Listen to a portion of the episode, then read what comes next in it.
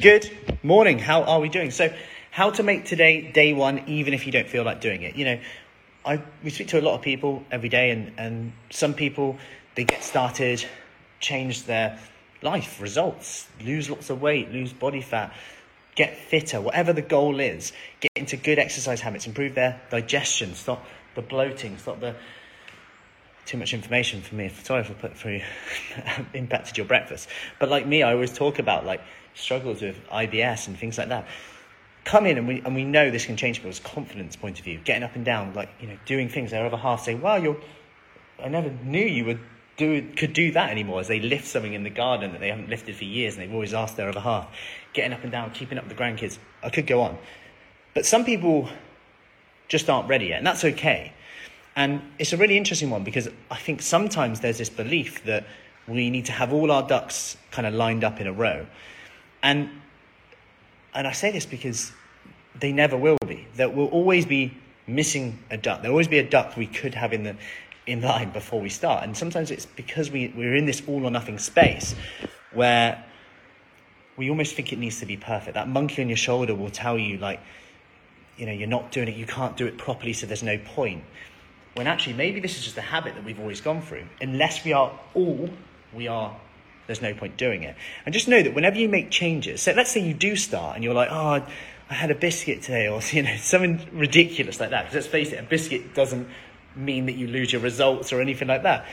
Because maybe you said, yeah, I need to cut out snacking, all of these things, we then go down a route of going, oh, I'm, I'm rubbish. But actually, it's because we're hyper vigilant. Sometimes you're hyper vigilant to these setbacks when you are making new changes. Okay, so you might feel like it's not working, but it's because your, your attention's on it a little bit more. And the key thing is to look back and say, what was I doing a week ago? What was I doing a week ago?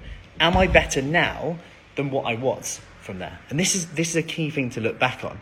Like and and take a step back and think, okay, even if I do have a bit of a day where I'm like, yeah, there was social events, there was this, did you enjoy it? Did you make a conscious decision to go, actually, I'm just going to choose to enjoy it rather than feel guilty the whole time and go, oh, yeah, I'm rubbish now, I'm, I'm lazy, I have no willpower? Actually, make the choice that makes you happy.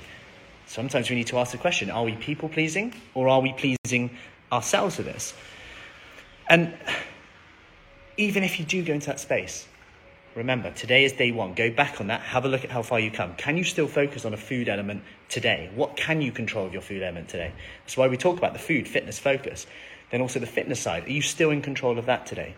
What could you do, no matter how small? Because it's, it's those small things like the one minute workout, the five minute workout, the 10 minute workout, the exercising once when you know you would normally exercise three times a week, which add up, and then all of a sudden you're like, oh, actually, yes, I still got one workout in, even on my busiest, most stressful week. And that is significant. They're the things that count. Anyone can do it when it's really easy. But if you can keep that ball rolling, keep the momentum going, even if you lower your expectations, and something that we talk about in our um, group is uh, in the accountability challenge, is just setting your int- intentions for the day. Like your food habit, your fitness habit, your focus habit. What will you do today? Because every day is day one. It doesn't matter what happened yesterday. And the quicker you get into that mindset, the quicker, the shorter the gap between messing up, if you like, and going off plan to back to it, the better your results are going to be. Because all of a sudden, that becomes on the plan. Okay, I'm making it. I'm going to give myself permission to choose happy today. Make a choice that makes me happy, even if it's not quote unquote on the plan on that. So, hope that helps. Any questions? Just let me know, and I'll see you soon.